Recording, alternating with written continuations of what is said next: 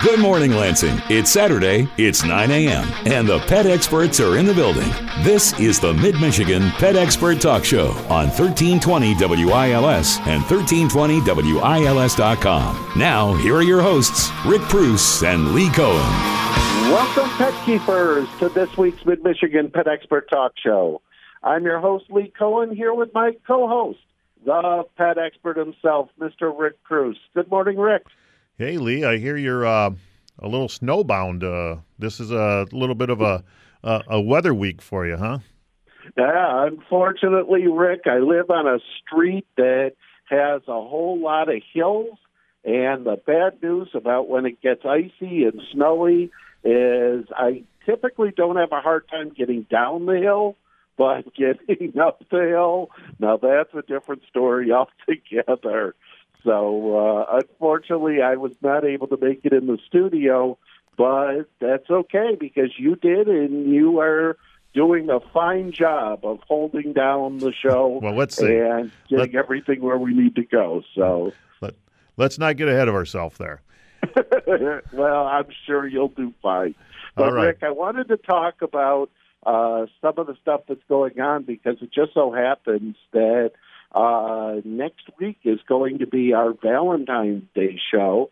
And I understand that you guys have put together a very interesting contest over at Preuss Pets for Valentine's Day. Why don't you describe what it is that you guys are doing for uh, the people in Old Town and your customers? Yeah, no, this is centered around uh, what we wanted to do is uh, kind of explore it not so much for Old Town and our store, but just for our customers that are out there and just kind of warming up to the idea of a pet Valentine Day. And so what we've done is uh, we have a uh, I wouldn't call it a contest, but uh, we're going to do daily drawings for a $14 gift card. Just a, you know, thank you for participating kind of gesture.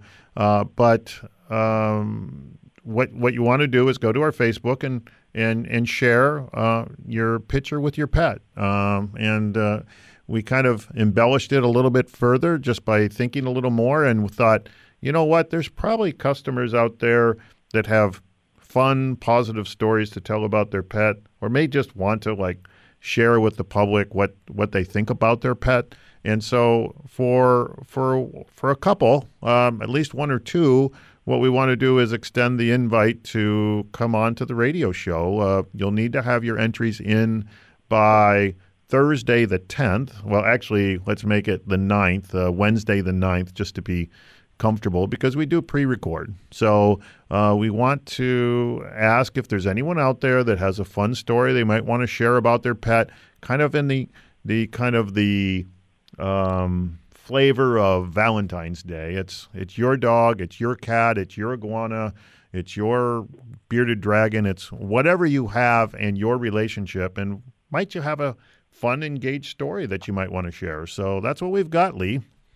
Well, it sounds like a great idea because the truth is that there's a lot of people who love their pets and it's been proven true. I just saw a report in the last couple of days that said that the amount of money that people spend on their pets for Valentine's Day has gone up dramatically in the last couple of years, which is not a surprise right. because there's so many people who've gotten pets and there's so many people who've gotten more involved with their pets that what else would make sense than to spoil them a little on Sweetie's Day?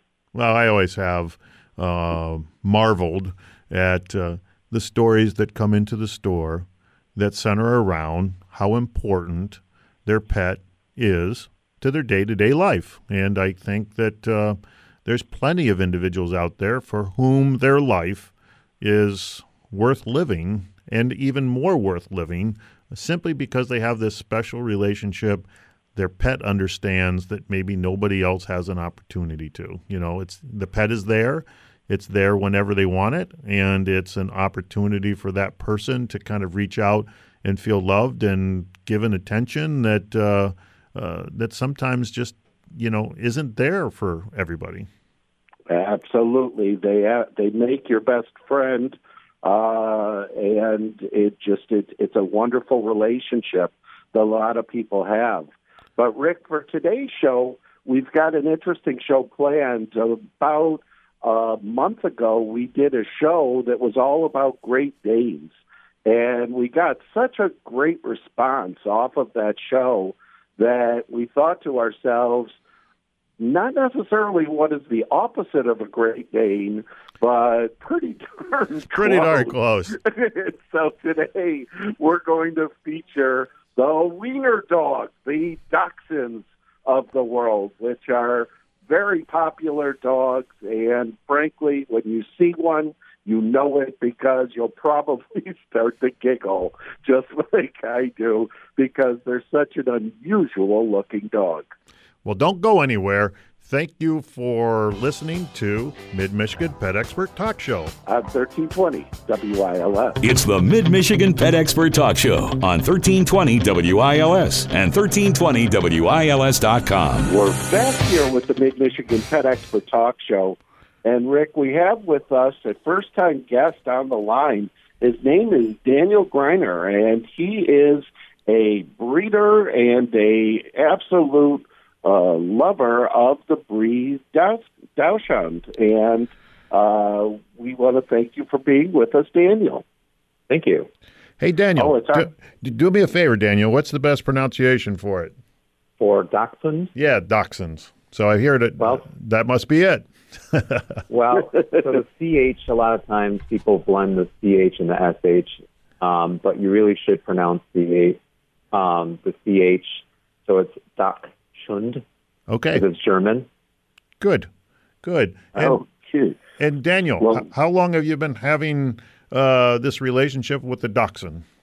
Oh, uh, going on 12, 13 years now. Well, tell us a little bit about it. Yeah, so I actually grew up with Australian Shepherds and Collies. I actually really never liked Dachshunds. Um, my interactions with them as a breed in the past, a long time ago, um, was not great.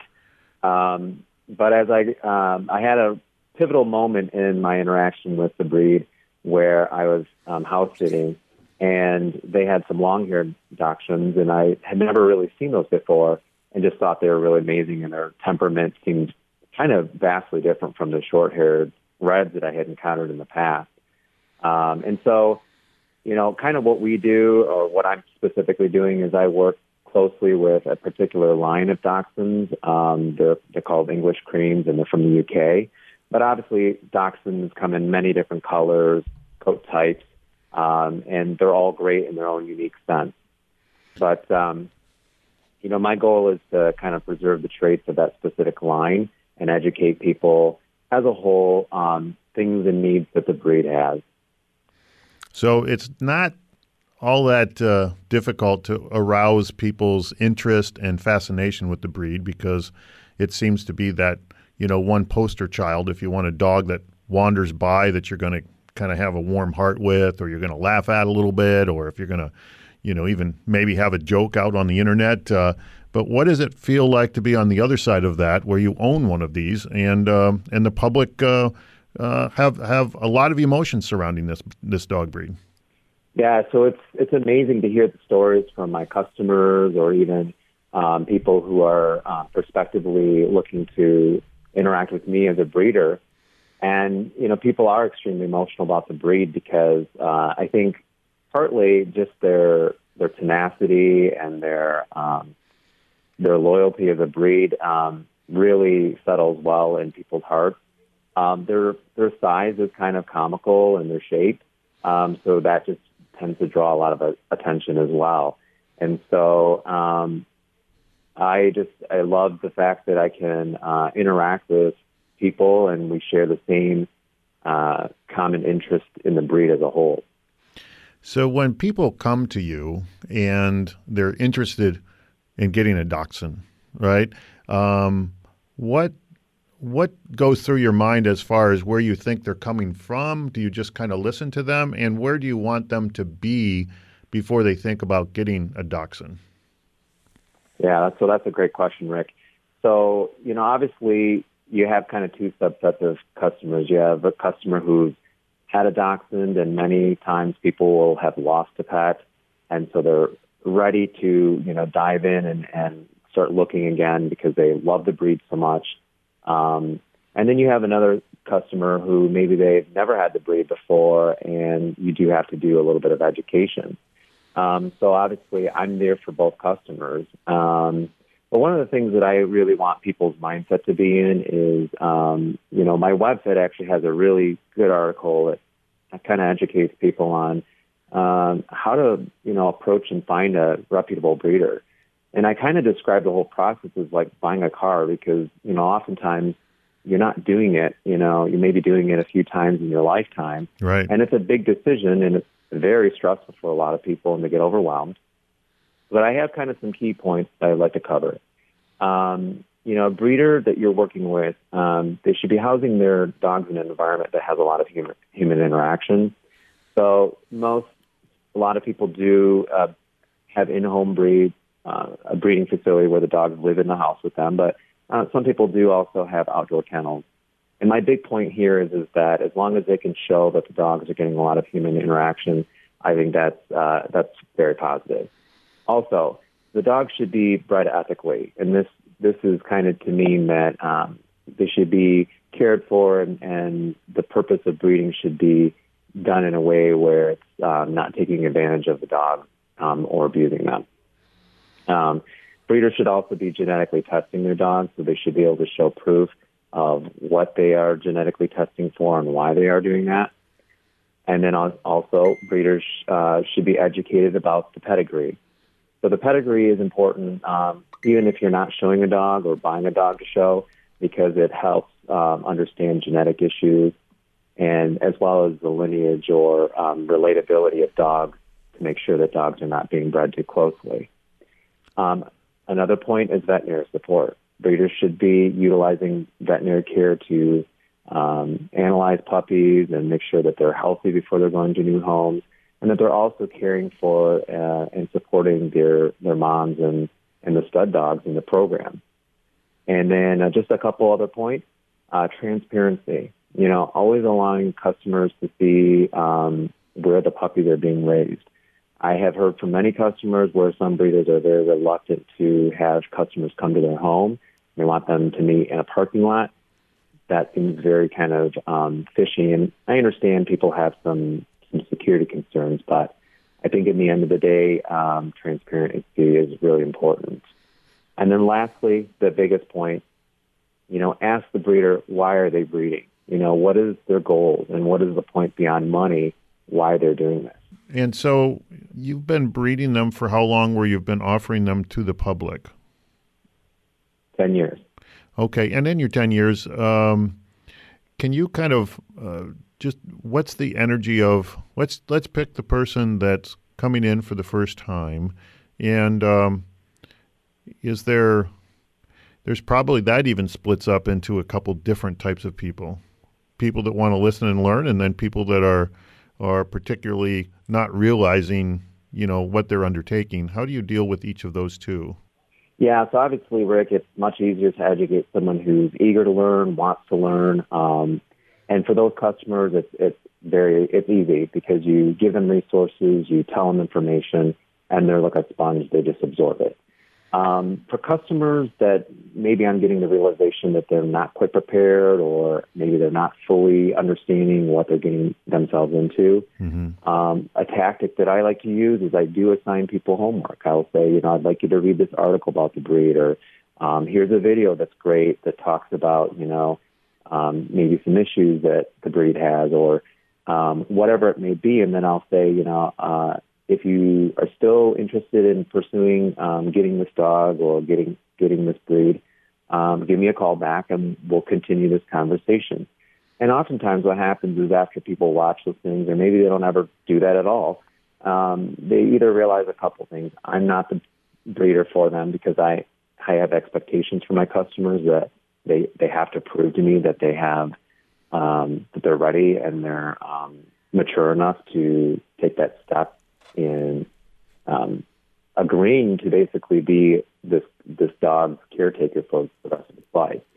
Um, Daniel, I have a question.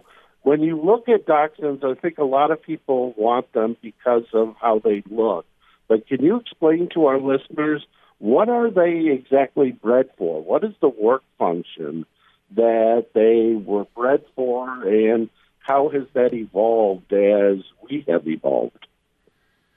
Yeah, so interestingly, um, in Germany, they, they had standard dachshunds, which a lot of dachshunds you see now are not standards. They're miniatures. They're typically uh, between, uh, I would say, 12 and uh, 14 pounds, which the miniature classification is below 12 pounds. But beside the point, um, the standard dachshunds are quite a bit bigger. They're like ranging from 25 to 30 pounds, so quite a large dog. And they were bred specifically to hunt badgers. So they are actually quite an aggressive breed, um, and they have a ferocity to them because they uh, needed to have that in order to um, handle the prey item, which badgers can be quite uh, aggressive and um, you know, could be damaging to the dog if the dog isn't doesn't have enough uh, stamina to keep up with that. Um, as far as how the breed has changed or um, adapted over time, obviously, you know, dachshunds are not being used to breed badgers. Badgers actually don't occur in uh, really in North America. That's I think a European animal, um, and so now at this point, dachshunds really are just a companion pet. Um, for AKC conformation, you know, obviously uh, we still look for all the body characteristics, you know, like a strong chest, stout legs, um, you know, stuff like that. That's that's not really changed. But as far as temperament, you know, people are definitely more conscientious about temperament, trying to breed better temperament into these dogs. And then obviously, um, you know, dachshunds do come in a myriad, probably the most diverse uh, co- color mutation types of any breed, and then three different coat types as well. So uh, definitely a lot to choose from, and they make um, excellent companion pets because of that.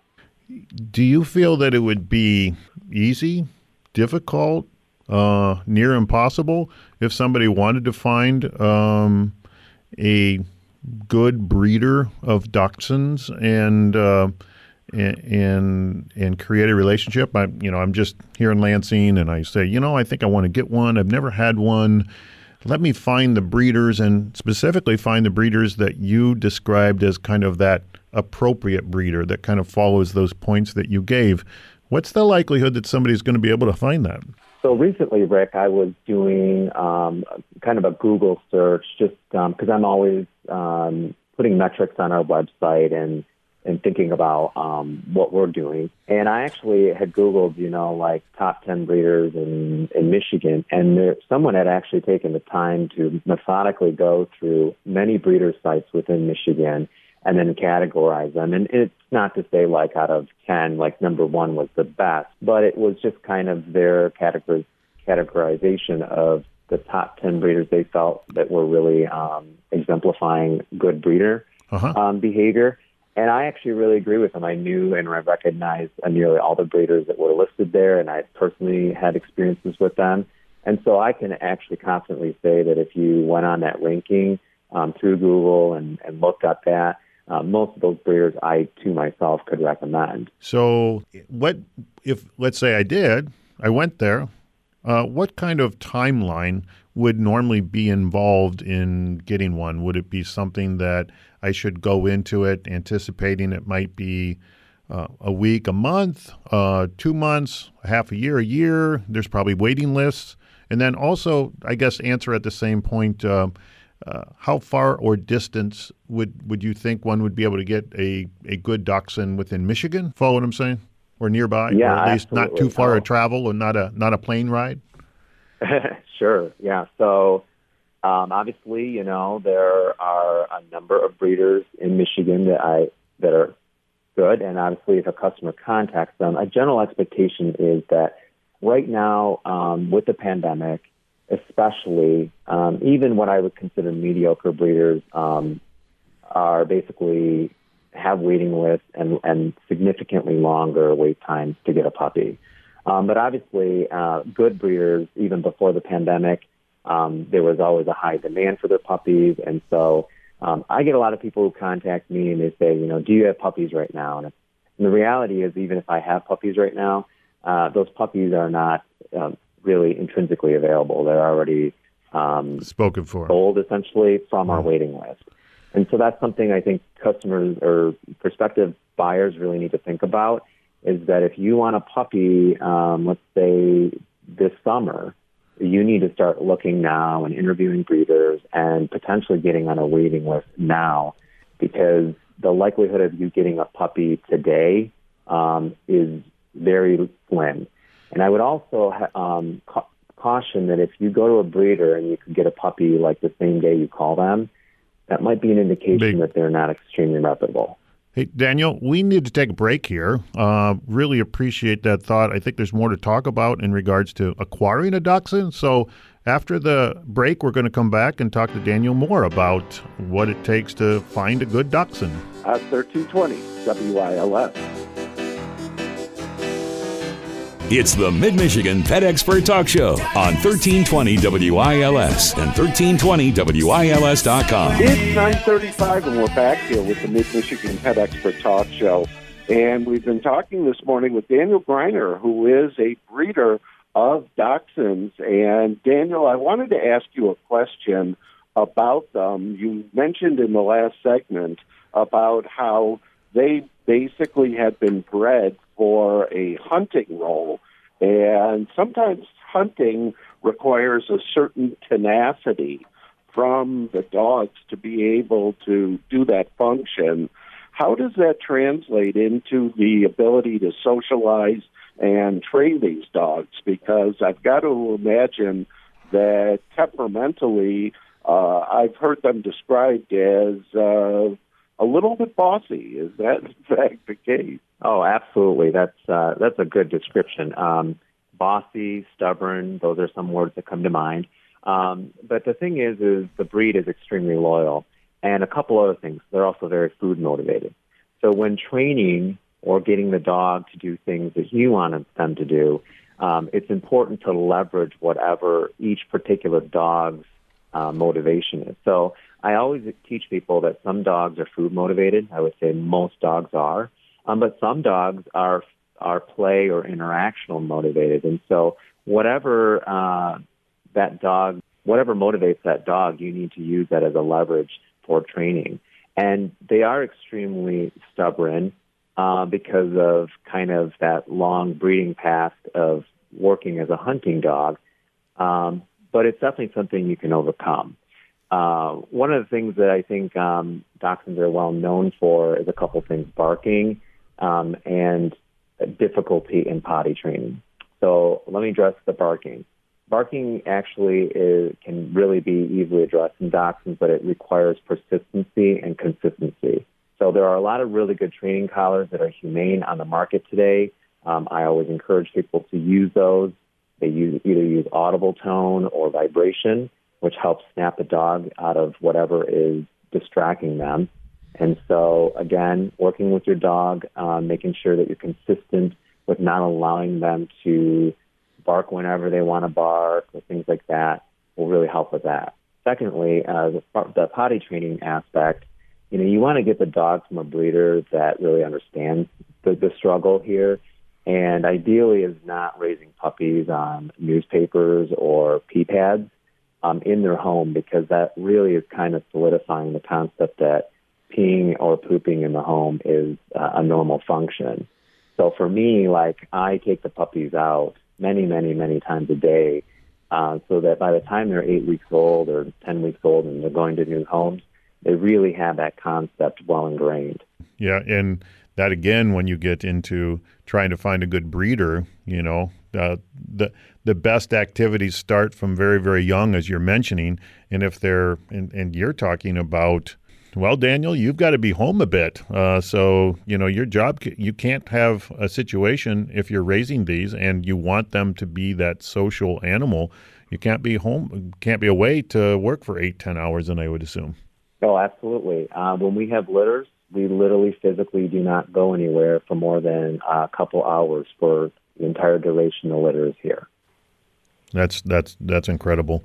Now, you had mentioned when I talked off to the side when we were in the store. Uh, by the way, everybody, this uh, Daniel is not only uh, uh a good or a great dachshund breeder, but he's a fantastic aquarist. And uh, I just wanted to flag you out as being more than just a uh, a great dachshund breeder. But you you have a specific breed that you like. Maybe talk about that, or more importantly, I think to the people listening in, what are is there any like superficial element to the breed that might guide them into a better temperament uh, dachshund, or is there any like walk in the door, do this, do that with the puppies, um, or anything to do with uh, how they're being interacted that can kind of direct them into a better tempered Yeah, so as, as I was explaining to Rick previously, you know, a lot of people um, they like the look of the breed, they like personality type, um, but then they hear about the fact that the breed can have um, some aggression issues, and that can really put people off, especially if they have young children and they want a dog that um, can grow up with their their kids. Um, and so temperament, I think, is a is a thing that is really important here. Um, obviously, you know, we're well past the the dogs that were used for work. However, like we discussed before, um, traits like stubbornness and and that tenacity still is a strong quality about the breed. And so um, there are some people who, like I said previously, focus on that um, the importance of having a really good um, temperament. And there are other breeders that are maybe more focused on uh, the appearance of the dog, so uh, variation in color mutations and that sort of thing. And temperament really is not a priority for them. So I think that's a conversation you really have to have with the breeder. You also want to visit the breeder, like when you come to pick up the puppy or potentially kind of um, get the puppy. You want to have an opportunity to interact with most of their dogs because that's going to really give you a sense of overall what their breeding program is bringing when it comes to a temperament standpoint. So, as an example, the dogs shouldn't be fearful of you. They should come right up to you. They should be friendly. Um, yeah, they might bark for a little bit, but as long as you get down on their level, the dogs in general should be friendly, approachable, and you know, non-aggressive. Um, well, Daniel, it's a little hard to be down at the level of a dachshund. You're going to have to lay on your belly in order to do that. I, have seen plenty customers get right down on our kitchen floor and, and, get down at their level, so it can be done, Rick. All right, all right. I just I just had this humorous thought in my mind of of, of individuals laying on their belly, uh, interacting with your puppies, which that's fine. That's that's that's uh, uh that's that's that's commitment. I like that. Right. Well, right. Rick, that leads me to a question because Daniel, that the dogs themselves, as small dogs, you would assume would live a longer life comparatively to other dogs, but because their body is, I don't want to say weird, but it's it's very peculiar compared to other dogs. Are they in fact a long-lived breed, and are there any issues that come from having such short stubby legs and a long body, other than they might have a hard time in snow. Yeah, so the breed um, on average will live 13 to 16 years if well cared for, um, which is uh, just a little bit longer than maybe like a golden retriever. You know, some smaller breeds like Chihuahuas and, and miniature breeds can live even a little bit longer than that. So, but it's it is a good um, age range. Uh, you brought up, uh, you know, kind of their body build, and that is definitely something people should be aware of. Dachshunds have an elongated spine, and the biggest issue that I see with dachshunds is two things. They are not a breed that requires a whole lot of exercise. They can conform to a fairly, fairly sedentary lifestyle. However, I do teach my customers that a daily walk and some play is crucial to maintaining proper musculature around the spine um, also, really, really monitoring weight. Um, dachshunds, again, if they're not super active, they really do not need a lot of food. And I've seen so many times where people overfeed their dachshunds or they're giving them treats, and that is creating so all this extra weight um, that's pulling down on the back. Um, and all it takes is for the dog to jump down off of a couch or something inappropriate to herniate a disc or something like that. So that brings up another point too, because dachshunds have elongated spines and they uh, really are not built to be jumping off of things. Customers really need to have that in mind. They should have steps or um, ramps up and down from their beds or couches, or just simply even teach the dog that the dog has to wait to be carried or lifted. Daniel, I so appreciate you talking about dachshunds. Uh, we now to know how to pronounce it. We now know a few of the particulars about the breed. So um, I hope the day comes when uh, hopefully you can bring one into the store and I can kind of have a fun little encounter. So uh, until then, uh, thank you very much for being part of our show and thanks for bringing so much information about the dachshund. Thanks, Rick. You're listening to the Mid Michigan Pet Expert Talk Show with Rick Preuss and Lee Cohen on 1320 WILS. It's the Mid Michigan Pet Expert Talk Show on more compelling talk radio, 1320 WILS and 1320WILS.com. Now back to Rick Preuss and Lee Cohen. The Mid Michigan Pet Expert Talk Show. And Rick, we have with us on the line a first time guest as well. Her name is Jamie Schriner. And if Jamie has a reputation in Old Town, it's because there were frequent times where you would see her with her dachshunds over the years in Old Town, including setting up the Wiener Walk that took place back in 2019. Jamie, welcome to the show. Thanks. I'm excited to be here today. Oh, it's our pleasure to have you. Jamie, uh, having a dachshund is an interesting experience, I would imagine, because when people see them, they immediately get impressions of the dog. what is it like to be seen walking down the street with a dachshund? How do people typically respond to you? People typically love them. Um, you know, I will tell you, my dachshunds walk me more than than anything else. And and in fact, um, my 16 year old dachshund Lola pretty much doesn't walk anymore, and so I carry her around town at this nice. point. So she can see Um, the outside. Absolutely, yeah. I. I, uh, yeah. She's she uh, is definitely spoiled um, as an old lady, but um, yeah, people people typically love them. I mean, it's uh, they're they're small, so they're generally approachable dogs. Um, unlike a lot of other small dogs, they're generally pretty friendly towards people too, and, and really love people. So usually, you people want to come up and pet them and and um, and really enjoy them. So it's a lot of fun to have them out and about in the community. And I just want to mention I I now remember the Wiener Walk, and what I remember about it is we're in Old Town, and if you've ever been in the community parking lot, uh, what is it, lot fifty? What is it, lot fifty three? 56. 56, right? Yep. So uh, basically, on the way to the uh, the fish ladder, there's this mound, uh, rather large mound that you approach right going up to the fish ladder, and on this mound were I don't know what did we have like 30 wiener dogs that were just having a great time. Is that oh, right? we had we had more than 150. Oh well, there you go. it was it was Yeah. spectacular. It was just spectacular, and uh, that happened in 2019. So uh, the idea of a second Wiener Walk is probably in the future. I would say not not so much that that not not that we've missed anything. Yeah, we're we're absolutely hoping to do it again. We did it um, in conjunction with uh, Old Town Oktoberfest, and so we thought it was a great way to do something the week before. You know, Dachshunds and, and Wiener dogs are, are German dogs of Yeah. German heritage, which is how I actually ended up um, getting a Dachshund. I lived in Germany and studied in Germany in college, Uh huh. and um, my grandparents, that my guest family's grandparents, had a dachshund who I just loved.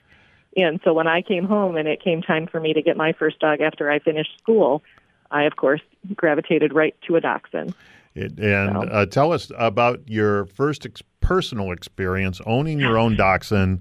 At, uh, if I remember correct, you mentioned that you were about 22 years old. Yeah, um, so I did everything you're not supposed to. Yeah. Um, I went to a pet store and uh, and saw my first dachshund, uh, Maggie. She was a little black and tan uh, miniature dachshund. I saw her in in a cage and fell in love with her and said, "No, you know, I don't have a real job yet. I live in a small apartment. Um, no, I I don't need a dog right now." Well, two weeks later, she was still there and went on sale, and so uh, two weeks later, I came home with a little dachshund. you picked up a deal. And, there you go. Yeah. There you go. But she was a, she was a lemon. I'm not sure how much of a deal she was.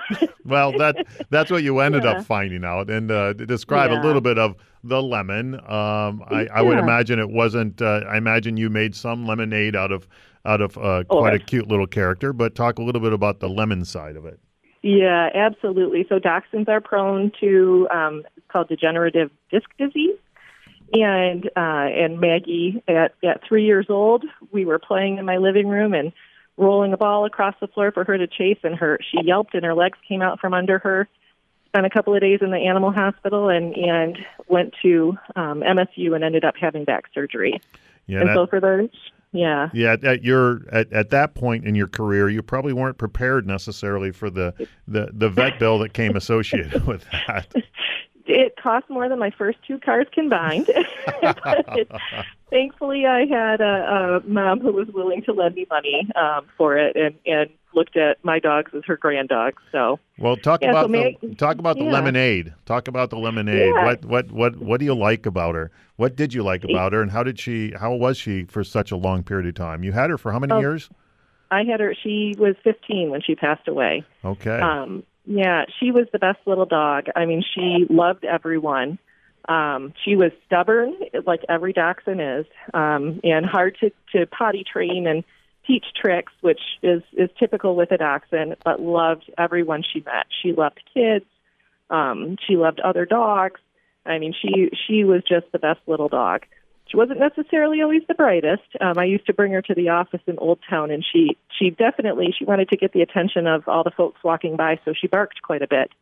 And I picked up a citronella collar for her um, to try to keep her from barking. So the the idea was she would bark and it would spray citronella, so she would smell it, and it vibrated a little bit and didn't hurt her at all. But because she was so low to the ground and didn't understand the collar, she thought the floor was attacking her. she would bark, and then the citronella collar would go off, and she would squat down, you know, on the ground further and, and bark more, tr- like barking at the floor, which of course, you know, perpetuated it. But um, but she was just a little character. You couldn't. She was just so lovable, and you know, would snuggle up in your lap and love nothing more than to chase a ball. Um, so she was she was a great little dog. and now you have a you have a dachshund now. I do. Yep. I have Lola, who um, I got Lola when she was when Maggie, my first dog, was ten, and um, Lola appeared. Uh, my stepson's grandparents had always had dachshunds, and unbeknownst uh, to my ex and I, they had called my my stepson when he was ten years old and said. We have a dog for you. We have a puppy for you. So Lola was a big surprise, but I could not be more thankful. So she's she's 16 now. Um, so she's an old lady. She's got dementia a bit, so she she gets a little confused at night. Uh-huh, Um, uh-huh. But she does, like I said, she's spoiled. She she is the the matriarch of the house. Um, will she refuses to walk outside, but will chase a ball for hours until she's panting, and you have to take it away from her. Um, she is an expert at destroying toys. She you can give her anything stuffed, and it doesn't matter what how indestructible it's advertised to be. she can have it apart in a minute. Uh, which is the same. My boyfriend has a dachshund as well, and, and Guinness, his dachshund can can do the same. We marvel at them, but but they are just funny, goofy, lovable dogs. Now, Oh, now yeah. they tend to be uh, uh, a suitable dog for um, what I what I what the listeners don't know is you like the city life uh, of Old Town and live right there in our beautiful neighborhood of Old Town. Talk a little bit about that dog fitting into that that area. Yeah, you know, it's great. Dachshunds, um, dachshunds really at the heart of things are, are pretty lazy. so they, they like to walk, but more than anything, they like to be snuggled under a blanket um, for the majority of the day. And so living, I live in a loft in Old Town, and um, so I, I carry my dogs, always have up and down the stairs uh, because uh, of wanting to make sure that their backs do well. But they do really well in the city because their legs are so short. They don't need a lot of space to run. They're great to take on just walks around the block. The only downside, I would say, is that they are very vocal little dogs. And um, but if, as long as you have windows that are high enough that they can't see out, it works out pretty well. It- it did That's the key. Yeah, that was with Courbet Yeah. and Bruce, the uh, Great Dane. Uh, uh, curtains became particularly important. Otherwise, that Yeah. was quite the noise, and they're a bit louder. But uh, before we let you go, you do have a new dog, and I think it's worth bringing. Uh, Right, tell us about your new dog. Yeah, I, I adopted a Chihuahua from the Capital Area Humane Society a year ago. Um, he is uh, he's five pounds of fury.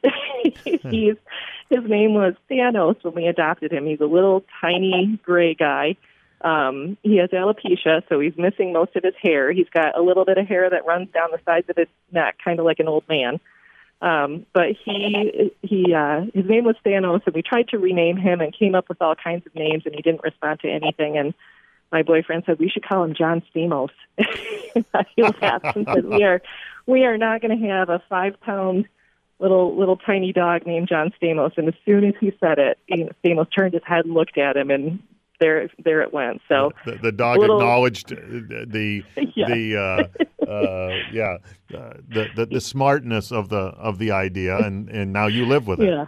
right? Yeah, so Right. so we have uh, John Stamos the Chihuahua who snuggles all day with Lola and loves to play with Guinness, my boyfriend's dachshund. And you'll often hear him barking if you come to Old Town and are on Turner Street. If he sees you, in particular, if he sees you in front of Cravings Popcorn, he will let me know that there is a customer at Cravings and and will bark up a storm. So um, it doesn't work so well to have uh, with the short legs. He's he's kind of like the tiny dog who can do dog parkour all over my loft and, and get into any space and crevice and up in higher places than you would ever imagine. So, Much more acrobatic than uh, than your dachshunds. Yes, Not very, grounded. very much so. Not grounded. Lee, what, Well, what, what do you want to say, Lee? Congratulations on getting the name changed through because with a dog named Thanos, you don't want him to snap. So Yeah. that makes perfect sense. So, oh, Jamie, we want to thank you so much for coming on the show. We've been speaking with Jamie Schriner, who is a dachshund aficionado, and we really appreciate your point of view. Uh, but, Rick, unfortunately, we are out of time for this week's show. So, on behalf of Bruce Warner, our producer, and Rick Preuss, my co host in the studio, this is Lee Cohen, wishing all of you a great weekend and a great week ahead. We'll talk again next weekend on the Mid Michigan Pet Expert Talk Show. Meantime, will you all please, please take good care of your pets and take it easy with the snow, everybody, because it is heavy. Have a great week, everybody.